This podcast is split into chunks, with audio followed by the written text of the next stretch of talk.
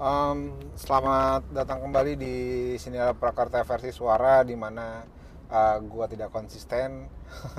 Dari episode pertama itu jauh banget ya kayaknya selisihnya tapi um, nggak apa-apa lah. Ini kan namanya juga numpahin isi kepala ya. Dan mohon maaf nih suaranya jelek. Kayaknya agak pecah suaranya karena micnya uh, juga kurang. Micnya kayaknya micnya ada masalah sih gue nggak tahu uh, mungkin gue harus beli mic baru tapi belum ada duit tapi ya udahlah. Uh, nanti gue coba isolate pakai uh, software gitu gitulah tapi kira-kira gini gue mau ngomongin apa uh, yang lagi bikin gue resah ya? Uh, ada dua hal tapi kayaknya masih sama garisnya. Um, yang pertama itu tentang Citayam Fashion Week dan yang kedua tentang si Raffi gue juga nggak gue gue gue nggak kenal secara personal gue cuma uh, lihat di uh, apa namanya lihat argumennya di omong-omong.com uh, tapi sebenarnya yang lebih yang mau gue komentarin adalah respons orang-orang terhadap dua peristiwa ini yang ada di garis yang sama. Nah, mari kita bahas. Yang pertama tentang Citayam Fashion Week kalau misalnya lu semua mengikuti uh, orang-orang uh, Fashion Week itu kan orang-orang dari pinggiran Jakarta yang datang ke Sudirman uh, Terowongan Kendal tepatnya itu lalu mereka bicara tentang eh mereka mengekspresikan dirinya mengekspresi ya mereka mengekspresikan dirinya dengan berpakaian bergaya foto nongkrong di duku atas. Duku atas itu kayak simpul transport simpul pertemuan transportasi lah. Di situ ada Transjakarta di situ um, ada MRT di situ dan ada komuter lain di situ. Uh, mereka datang dari Bojonggede dari Citayam dari Cilebut dan pinggir kota lah intinya uh, dari pinggir kota uh, datang ke situ nongkrong di situ. Lalu ada sekelompok konten kreator yang wawancara mereka hasilnya lucu, semua ketawa uh, terhadap wawancara-wawancara itu. Nah, um, tapi respon orang-orang itu banyak yang uh, nyinyir lah, banyak yang nyinyir sama mereka gitu dibilang nggak pantas lah apa segala macam gitu gitu gitu. Uh, lalu direduksi jadi jangan nyampah dong dan segala macamnya gitu. Menurut gue, gue gue pribadi secara pribadi seneng banget, seneng banget ada ruang publik di ibu kota di jantung uh, jantung ibu kota uh, di mana biasanya itu hanya diakses sama uh, pekerja buruh-buruh kerah putih karyawan-karyawan yang ada di kantor-kantor situ uh, buat pulang ke rumahnya dan pergi berangkat ke kantornya. Uh, uh, di situ dipakai oleh orang-orang apa dari kelas yang berbeda gitu dari dari kelas yang berbeda buat um, nongkrong. Gitu. Dulu dulu sebelum mereka datang ke, ke, ke duku atas tuh uh, orang-orang kayak gitu uh, mereka tuh nongkrongnya di kota tua.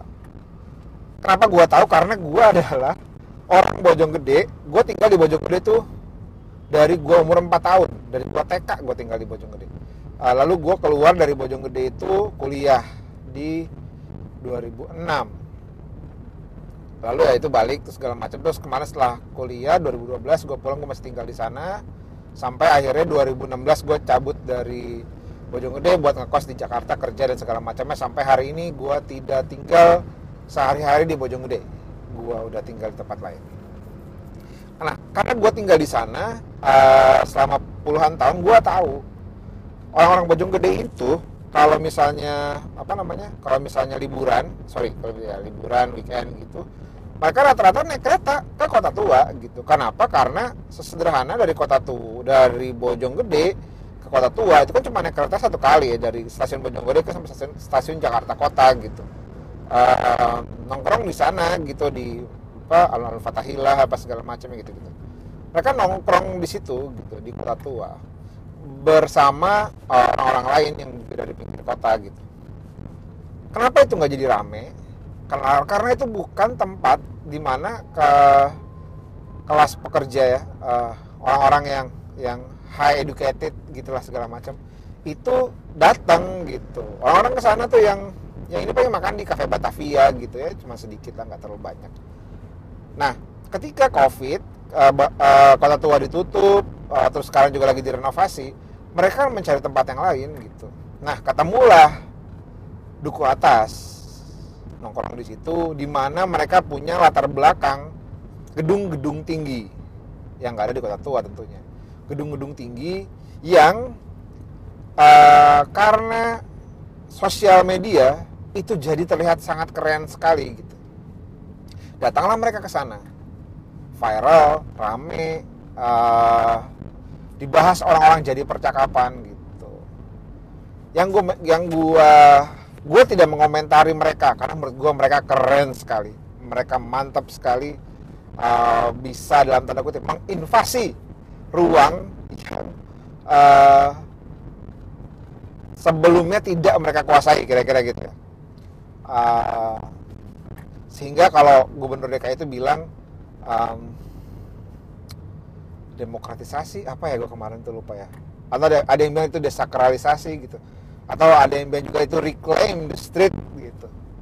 Um, ya apa pun apa pun apa pun percakapannya tapi uh, mereka menduduki ruang publik yang sebelum sebelumnya uh, tidak mereka tidak mereka nggak pernah ada di ruang-ruang itu gitu. Uh, yang ya sebenarnya sebelum gua gua mengomentari uh, si siapa namanya? Si si Bonge ya Bonge uh, uh, gua gua gua gak kenal. Gua, gua jujur aja gua gua nggak tahu siapa siapa tokoh-tokoh RSD yang gua tahu tuh ada yang namanya Bonge ada yang namanya Kurma ya itulah pokoknya. Nah mereka datang ke sana, mereka akses itu karena uh, lokasi tersebut bisa diakses oleh transportasi publik dengan cara dengan harga yang murah. Jadi bukan hanya perkara pemerintahnya bisa bikin transportasi publik uh, ruang publiknya. Karena gua tahu, gua tahu Kabupaten Bogor itu ruang publiknya banyak. Di Kabupaten Bogor ya. Ini gue komentar cuma Kabupaten Bogor, gue ngomentarin Depok karena gue bukan orang Depok. Um, ya, tapi nanti gue akan komentar sedikit karena gue sering lewat di situ gue tahu lah daerah-daerahnya. Uh, meskipun nggak secara eh, nggak secara detail gue tahu. Tapi di Kabupaten Bogor itu sebenarnya uh, ruang publiknya itu banyak. Uh, ruang publik tempat nongkrong ya kita nggak bicara ruang publik um, secara apa namanya secara secara komprehensif kayak Tebet Eco Park gitu. Karena Tebet Eco Park kan investasinya besar gitu ya bikin taman keren. Um, tapi ini ruang publik aja tempat nongkrong tempat duduk-duduk gitu. Tempat duduk-duduk sederhana tempat duduk-duduk. Di Bojong di Cibinong di Bojonggede ya dari Bojonggede Cibinong gitu.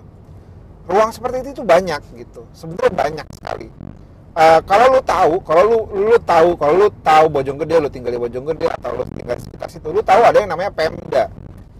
Di Pemda itu ada ada tempat duduk-duduk di pinggir pantai eh di pinggir danau ada tempat duduk-duduk uh, di sekitaran stadion uh, pak stadion apa ya gue lupa namanya. Pokoknya ada stadion itu dipakai timnas juga. Kalau Patriot kan di Bekasi ya. Ya stadion stadion. Di situ ada stadion. Ada stadion di situ um, lalu uh, di sirkuit Sentul mereka baru menyelesaikan tugu uh, yang trotoarnya juga diberesin di situ gitu. Yang mana mereka bisa nongkrong-nongkrong di situ tuh bisa. Yang jadi masalah adalah mereka kalau mau nongkrong di situ itu harus pakai motor karena nggak ada transportasi publiknya. Even ke Pemda itu lo harus naik uh, nggak semua angkot itu lewat situ gitu. Ada angkot tapi nggak semua angkot lewat situ. Nggak angkot itu nggak bisa ngakses ke stadion tadi gitu. Ah gue lupa lagi namanya stadionnya. Apa? Ya pokoknya itulah. Ini gue kadang-kadang suka lupa lupa gini nih. Nah mereka tuh bisa duduk di situ. Uh, bisa mereka bisa akses ke situ. Uh, dan kalau dari tempat tinggalnya Bonge yang di Bojonggede itu gampang deket banget. Naik motor tuh cuma 10 menit. Nggak nyampe kayak 15 menit ya kalau nggak macet uh, uh, tapi ya itu tadi. Ini ya mereka harus naik motor. Naik naik motor sendiri di itu kan nggak semua orang bisa naik motor gitu. Uh, lu lu harus beli motornya lu harus beli bensinnya lu harus bikin beli perawatan motor gitu-gitu dan itu kan nggak murah. Lebih murah lu naik transportasi publik dong naik kereta komuter lain gitu. Jadi kalau misalnya dibilang uh, pem pemkap nggak ada ruang publik di Kabupaten Bogor nggak ada. Ruang publiknya tuh ada. Nggak sekeren tempat ekopark memang. Tapi kan fungsinya tempat nongkrong duduk-duduk di trotoar gitu-gitu ya ada. Tapi nggak ada gedung-gedung tingginya. Dan nggak murah buat datang ke sana makanya orang-orang kayak Bonge uh, dan kawan-kawannya itu perginya ke duku atas atau kota tua gitu. Karena mereka bisa dengan mudah dan murah naik kereta komuter lain. Terima kasih komuter lain yang dari dulu itu ya udah ada dari dulu sih itu sebenarnya dari zaman Belanda totalnya tapi karena ada komuter lain yang murah mereka bisa datang ke sana juga gitu. Di Depok juga setahu gua Pem Pemkot Depok tuh baru dan Pemprov Jabar tuh baru nyelesain alun-alun Depok. Tapi sayangnya lokasinya di GDC. GDC itu juga tidak bisa dengan mudah diakses sama transportasi publik, macet dan segala macamnya gitu-gitu.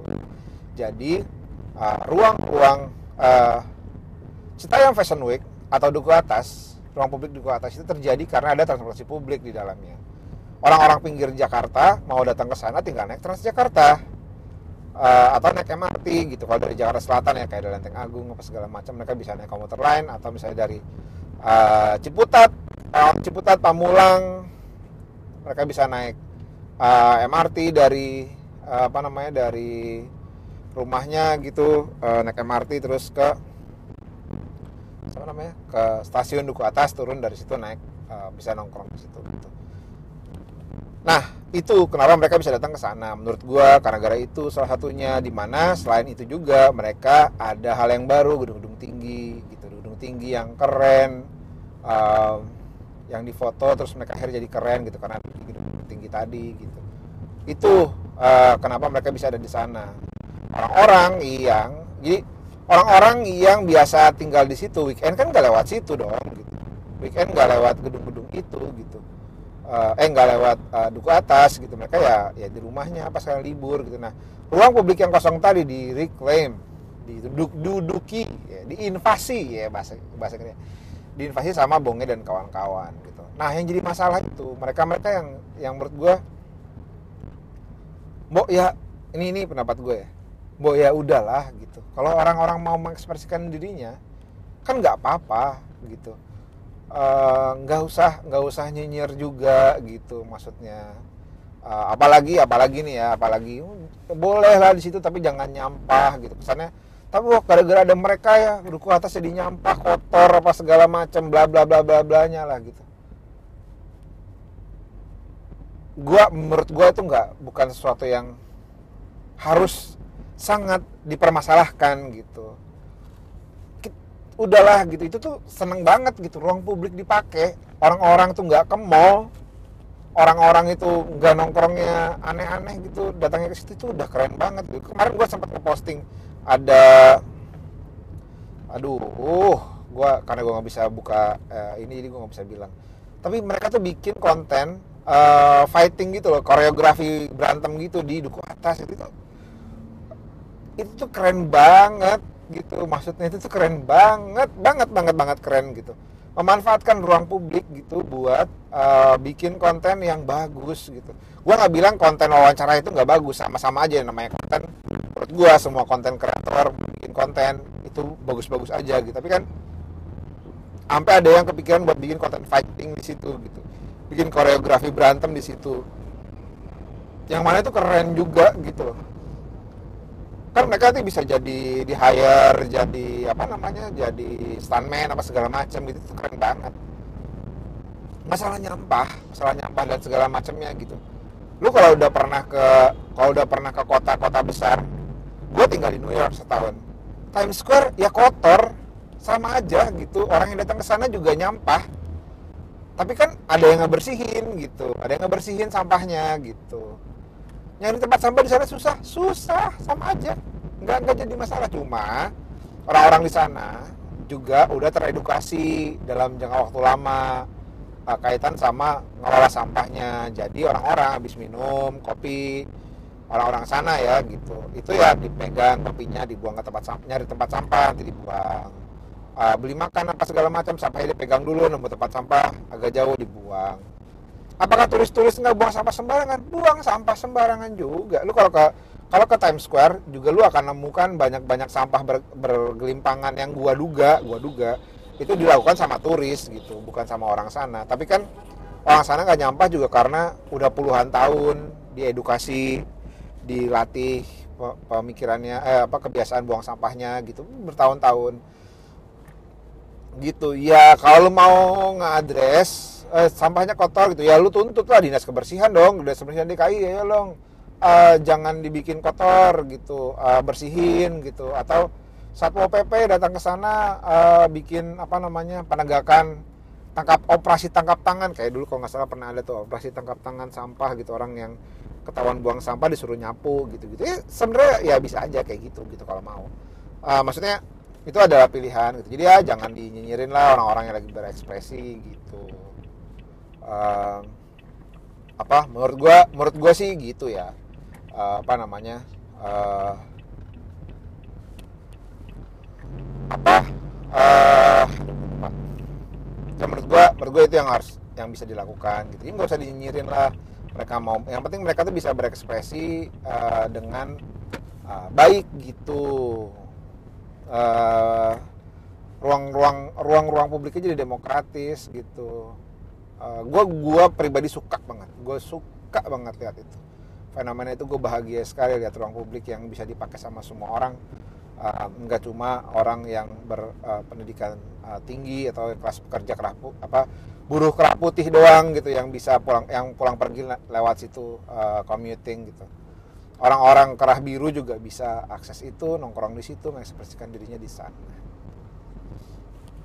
Gitu uh, menurut gue ya uh, jadi ya udah gitu. Orang-orang kelas menengah uh, yang ngerasa ruang publiknya terinvasi ya berbagilah gitu.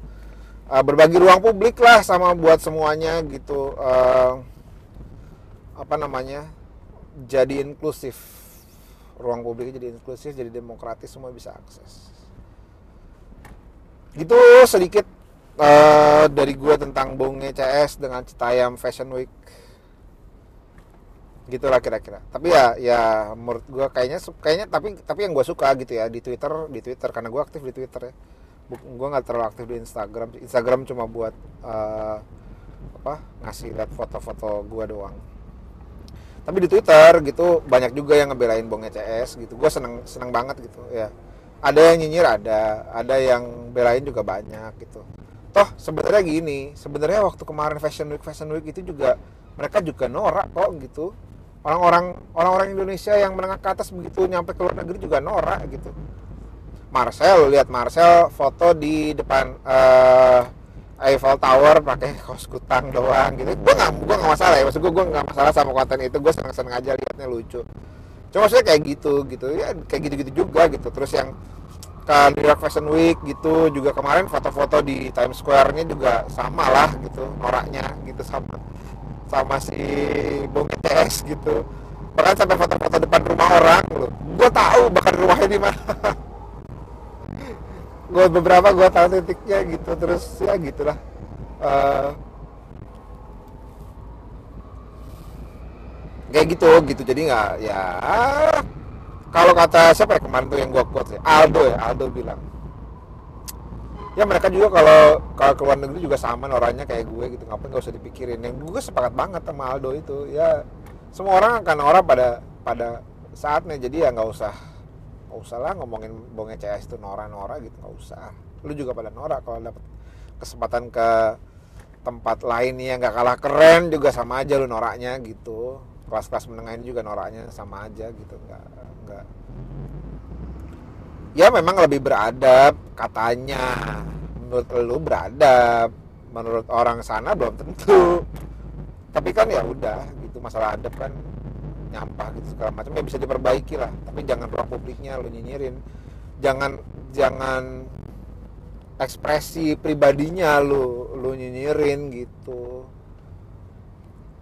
Dan mas gua tuh kayak jadinya kesannya tuh kalau kesannya itu ya kesannya orang miskin itu nggak boleh menikmati ruang publik yang keren gitu. Mungkin lu bakal, begitu lu dengar statement ini lu bakal bilang enggak kok gue nggak kayak gitu ah, lu lebay aja berkesimpulan gitu. Lah komentar lu yang dari yang merendahkan itu kan udah mengasih lihat itu gitu. Udah ngasih lihat hal tersebut gitu. Terus masa uh, apa namanya uh, lu nggak nggak mau mengakui ya kan yang penting diakui dulu aja. Tapi ya nggak apa-apa juga cuma gitu itu menurut gue itu salah satu salah satu uh, ruang publik gue bahagia sekali. Sekali lagi gue tekanin gue bahagia sekali lihat uh, ruang publik di satu kota di Jakarta itu inklusif bisa dipakai sama semua orang. Sehingga nggak nggak apa namanya nggak nggak eksklusif buat buat kalangan tertentu gitu. Itu sih kalau dari gue uh, sebelum ngomongin yang tentang Raffi ini gue cukupkan dulu. Uh, biar jadi dua biar biar bisa jadi dua episode itu 20 menit. Gue ngoceh sendiri. Tapi kayaknya enak juga ya. Bikin kayak ginian 20 menit gitu 20 menit. Komentarin ngomong apa aja nggak. Karena gue punya karena gue punya konten uh, YouTube. Nah, ngomong juga gue monolog juga sama aja kayak ini. Cuma itu di gue ngebuat itu jadi lebih bukan komentar doang gitu karena gue harus nyari data nyari apa nyari apa gitu rumit lah. Kadang satu episode tuh gue baru bisa baru nyelesain tuh sebulan dua bulan kadang lebih kadang tiga bulan. Kadang kadang gue malas ngerjainnya juga gitu karena gue ngerjain sendiri yang edit sendiri uh, syuting sendiri nyari data sendiri nulis sendiri gitu. Kalau konten-konten kayak gini tuh nggak perlu kayak gitu-gitu ya ngoceh aja gitu. Ya lu dengerin syukur nggak ya udah. Buat gue ini jadi apa sarana uh, ngelepas penat aja gitu ngomong gitu ngomongin apa yang gue pikirin. Gitu kayaknya juga semoga gue bisa lebih aktif sih di sini. Ya ini sama kayak episode kemarin ya gue bilang gini juga tapi ternyata enggak juga. Tapi ya gitulah. Ah uh, lu bisa kalau lo mau lihat mau dengerin mau baca baca uh, follow twitter gue aja di @anggaputra_f um, gue biasa lebih sering aktif di situ uh, berpendapat uh, berstatement gitu di Atangga Putra F dan juga follow Siniar Prakata di Spotify dan YouTube kalau mau. Gitu, uh, terima kasih sudah mendengarkan episode yang ini. Um, selamat datang, semoga menikmati Siniar Prakata. Kenapa namanya Siniar Prakata? Karena biasanya kalau di buku itu Prakata itu kan pengantar ya uh, pengantar dari penulis gitu. Gue berharap dengan prakata ini uh, lu bisa membawa ini jadi diskusi yang lebih dalam. Lu bisa deep dive nyari tahu apa yang uh, lu pengen tahu gitu. Um, dan apa yang semoga apa dan apa yang gue sampaikan jadi pengantar diskusi buat kalian semua. Terima kasih dan sampai jumpa di episode berikutnya. Ya, yang nggak tahu kapan. Nggak ada yang kalau ini udah tahu karena gue bakal ngerekamnya dua kali. Gitu terima kasih yuk. Sampai jumpa